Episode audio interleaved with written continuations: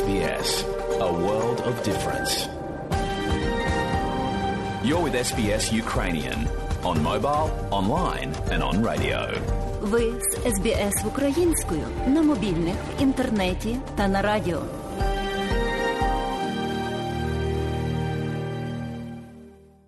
А далі, шановні друзі, у нашій україномовній радіопрограмі Вістки із рідних земель, з якими вас ознайомить сьогодні журналістка Людмила Павленко.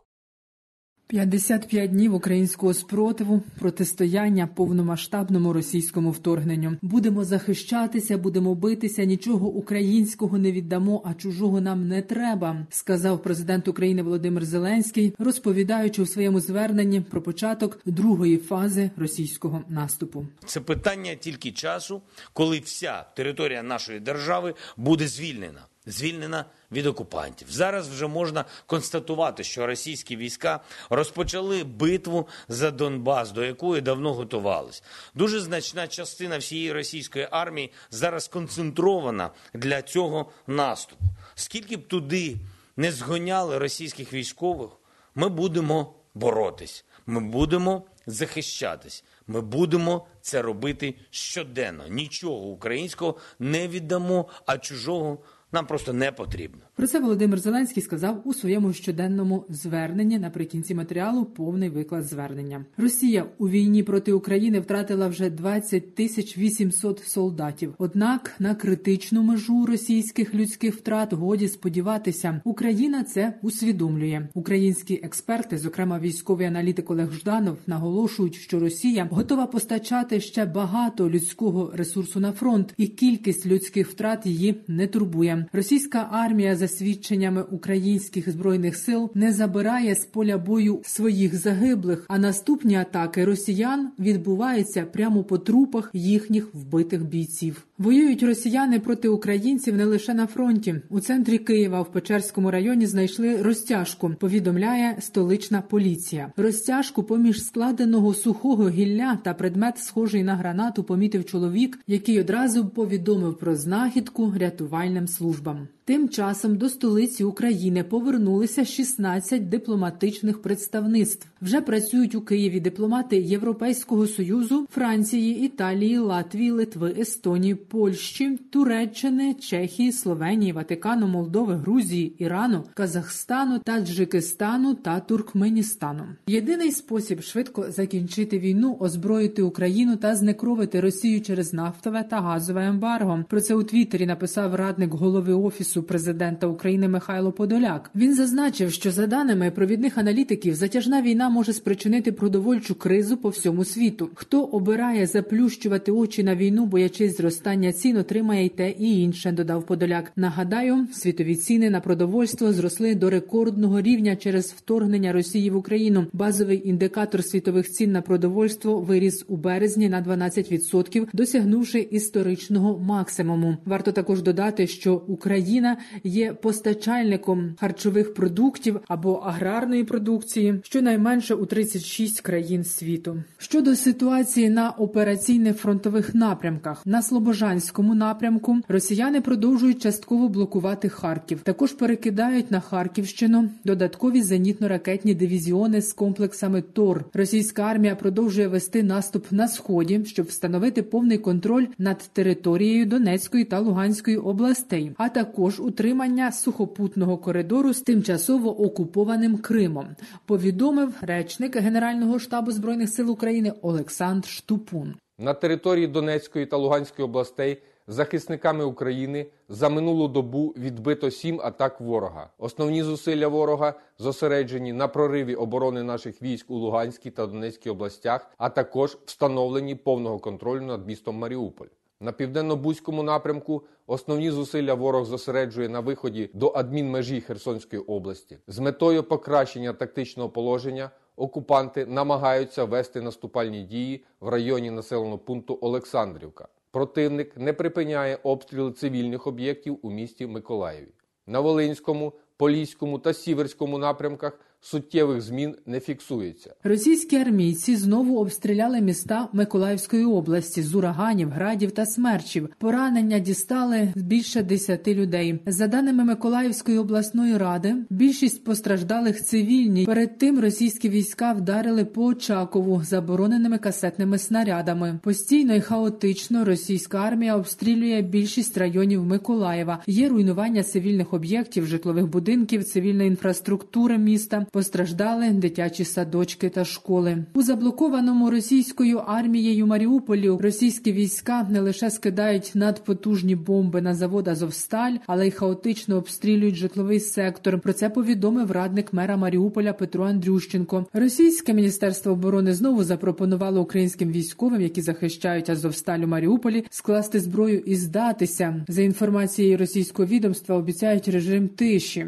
Напередодні командир спеціального полку Азов, який обороняє місто, підполковник Денис Прокопенко, записав відеозвернення до міжнародних лідерів. У цьому відеозверненні він пояснив, чому цивільні, які переховуються разом з азовцями у підвалах Азовсталі, не вийдуть до російських армійців. Прямо зараз на заводі Азовсталь знаходяться сотні цивільних громадян. Серед них багато дітей різного віку, жінок, літніх людей та сімей захисників Маріуполя, які ховаються від руського міру в підвалах та бомбосховищах.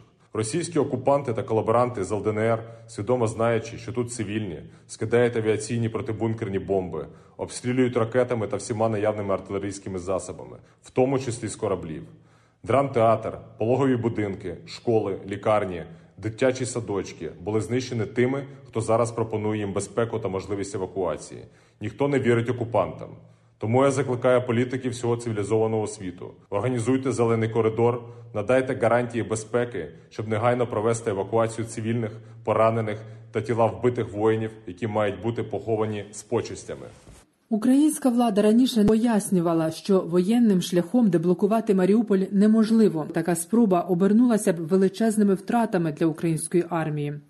Державне бюро розслідувань продовжує документувати злочини російської армії в Ірпені на Київщині. Слідчі виявили ще 13 поховань містян. Про це повідомив директор відомства Олексій Сухачов. За його словами, слідчі ДБР оглянули в області близько 700 гектарів площі міста, а це понад 10 тисяч будинків та будівель. Переважно це житлові райони, де було обмаль інфраструктурних об'єктів, а лише школи, лікарні, дитячі садочки. У ході слідчих дій було встановлено неспростовні докази злочинів проти людяності, які були скоєні представниками збройних сил Росії на території Ірпеня, зокрема використання заборонених Женевською конвенцією боєприпасів, необґрунтована жорстокість, масове винищення населення. Також була виявлена велика кількість російської зброї та боєприпасів, військова амуніція та документація. До рук українських правоохоронців потрапили карти та документи з планами про захоплення столиці. Львівщина стала прихистком для сотень тисяч українців, які тікають від війни з окупованих регіонів та областей, де тривають інтенсивні бойові дії. На жаль, і у Львові ворожі ракети забрали внаслідок вчорашнього обстрілу життя сімох людей. Ще 11 дістали поранення. Серед постраждалих і трирічний хлопчик. Дитина та його батьки приїхали з Харкова. Троє поранених людей зараз у тяжкому стані в реанімації. Повідомив голова Львівської обласної військової адміністрації Максим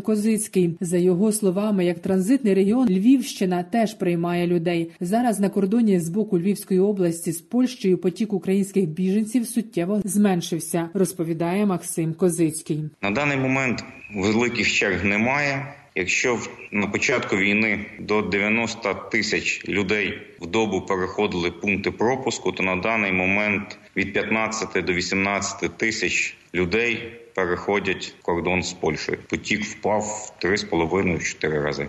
Конверт з маркою Російський воєнний корабель, яку днями випустила українська пошта, вже продають на онлайн майданчику eBay за тисячу доларів. Про це повідомляє підприємство Укрпошта у Фейсбуку. За даними Укрпошти, пройшло 5 днів з моменту запуску поштової марки з кораблем. Вже продано майже півмільйона екземплярів. Тираж складав 1 мільйон, і додруковувати його компанія не планує. Тож кожна марка збереже свою історичну цінність, а фінансово можливо і примножить. Укрпошта наголошує, що не підтримує спекуляції з марками за виключенням аукціону на Прозоро, адже простежити, куди йдуть кошти з продажу марок, неможливо. Щоб зменшити спекуляції і щоб марки дісталися якомога більшій кількості людей, компанія запровадила обмеження. Зокрема, тепер можна купити не більше п'яти листів в одні руки. Також Укрпошта скасує всі інтернет-замовлення на купівлю цієї марки у онлайн-магазині. Далі повний виклад щоденного звернення Володимира Зеленського, президента України. Українці,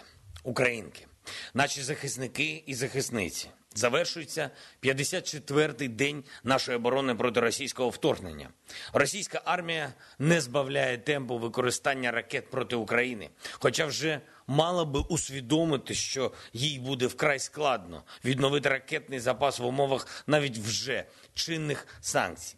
Без імпорту вони не можуть навіть це. А коли будуть закриті ще й усі лазівки, які використовуються для обходу санкцій, та коли будуть введені ще жорсткіші санкційні обмеження, відновлення ракетного потенціалу Росії буде нереалістичним.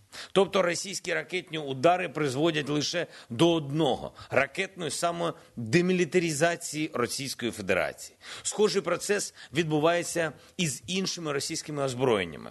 Виробляти нову артилерію, літаки, нові гвинтокрили, крейсери в умовах санкцій буде непідйомним завданням для Росії. Жодний із ракетних ударів не змінив для Росії ситуацію якось принципово. Та й якщо оцінювати їх усі разом, то висновок буде це стратегічна безглуздість. Сьогоднішні удари по Львову по Дніпропетровщині та будь-які інші російські удари означають тільки одне: ми, світ та історія заберуть у Росії значно більше, ніж російські ракети в Україні. Кожне втрачене життя це аргумент лише для того, щоб українці та інші вільні народи покоління за поколінням сприймали Росію виключно як загрозу. А будь-яку інфраструктуру можна відновити, і ми це обов'язково зробимо. На сході та півдні нашої держави окупанти намагаються атакувати останнім часом трохи більш продумано ніж це було раніше. Тиснуть, шукають слабке місце в обороні нашої держави, щоб знайти і зайти туди основними силами. Мабуть, російські генерали, які звикли не рахувати будь-які втрати убили вже стільки російських військових, що навіть їм доводиться бути обережніше, бо нікого не залишиться, щоб наступати. Втім, хай не сподіваються, що це їм допоможе. Це питання тільки часу, коли вся територія нашої держави буде звільнена. Звільнена від окупантів зараз вже можна констатувати, що російські війська розпочали битву за Донбас, до якої давно готувались. Дуже значна частина всієї російської армії зараз концентрована для цього наступу. Скільки б туди не згоняли російських військових, ми будемо боротись, ми будемо захищатись. Ми будемо це робити щоденно. Нічого українського не віддамо, а чужого нам просто не потрібно. І я вдячний усім нашим бійцям, усім нашим героїчним містам на Донбасі, Маріуполю, а також містам Харківщини, які тримаються, які захищають долю всієї держави, стримуючи сили загарбників. Рубіжне, Попасна, Золоте, Лисичанськ, Сєвєродонецьк, Краматорськ та всі, всі інші, які протягом всіх цих років і назавжди з Україною. Говорив з президентом Литовської Республіки і другом нашої країни Гітанасом Науседою. Проінформував його про розвиток ситуації в зонах бойових дій та особливо про ситуацію в Маріуполі. Координуємо наші дії, щоб посилити для Росії відповідальність за війну. Також говорив з прем'єр-міністрами Болгарії та Хорватії про створення Росією загрози вільному мореплавству в Чорному морі, про нашу взаємодію на рівні Євросоюзу, про дієву підтримку України. України та напрацювання рішень для повернення миру. Провів сьогодні важливу нараду щодо післявоєнного відновлення та розвитку України. Вже зараз потрібно детально все працювати, щоб коли війна завершиться, ми були повністю готові.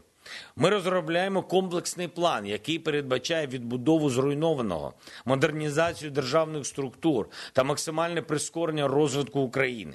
Йдеться не тільки про обсяг фізичної роботи, побудувати житло, відновити підприємства, завести новий бізнес, який працюватиме на відбудову інфраструктури та на оновлення економічних відносин в нашій державі, але й про переосмислення того, як буде розвиватись наша країна надалі, які галузі можна стати основою зростання після війни, які рішення і ресурси потрібні, щоб збільшити рівень переробки в Україні і не торгувати сировиною, як це було раніше які міста стануть локомотивами економічного і технологічного зростання, підтягуючи за собою навколишні райони. Станом на цей час, якщо уважно послухати всі дискусії, які ведуться в нашій країні на різному рівні, про післявоєнне відновлення, основна тема в них фактично про гроші. Який пакет фінансів потрібен, щоб відновитись після війни? Але я завжди наголошую, що гроші це не фундамент для розвитку країни. Ідеї, ідеї, люди ось ось фундамент. А вже коли є ідеї, є наш народ, то починаєш бачити бачити, для чого і в якому обсязі потрібні гроші. Треба мати чітке розуміння того, якою ми бачимо ту чи іншу галузь нашої економіки, який напрямок розвитку очікує від того чи іншого міста, яку користь може принести державі загалом, та, та чи інша інституція. Звичайно, що для малого і середнього бізнесу маємо забезпечити максимально комфортне і вільне середовище з точки зору податків та адміністративних відносин. Звичайно, що цифровізація це топ-пріоритет. Також топ-пріоритет для нас це безпека. Оборонний потенціал має бути на новому рівні. Звичайно, що треба довести до результату судову, антикорупційну та інші важливі реформи. Але все це має працювати на конкретне бачення того, якою буде Україна, якою вона буде через рік після війни, через 5 років після війни, через 10, через 20 років. Що саме буде важливим для наших людей? Що саме буде важливим для глобального бізнесу? Яка кількість робочих місць? І в яких галузях буде доступною для українців. Невід'ємним елементом такого стратегічного бачення є вступ України в Європейський Союз. І в цьому контексті сьогодні відбулася історична подія, проходимо один з етапів перед вступом в ЄС. Ми передали відповіді на опитувальник, який отримала від Урсули фон дер Ляйн, президентки Єврокомісії, та Жозепа Бореля, керівника європейської дипломатії. Кожна держава, яка приєдналася до Євросоюзу, проходила через таку ж процедуру з опитувальником. Різниця лише в тому, що у них це займало роки. У нас трохи більше тижня. Вже найближчим часом ми передамо другу частину відповідей і розраховуємо, що європейське рішення у відповідь буде швидким.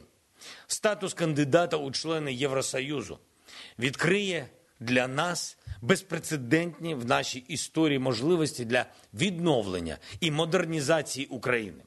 Відповідні переговори про підтримку нашої програми відбудови країни ведемо із країнами на двосторонньому рівні і з міжнародними фінансовими інституціями.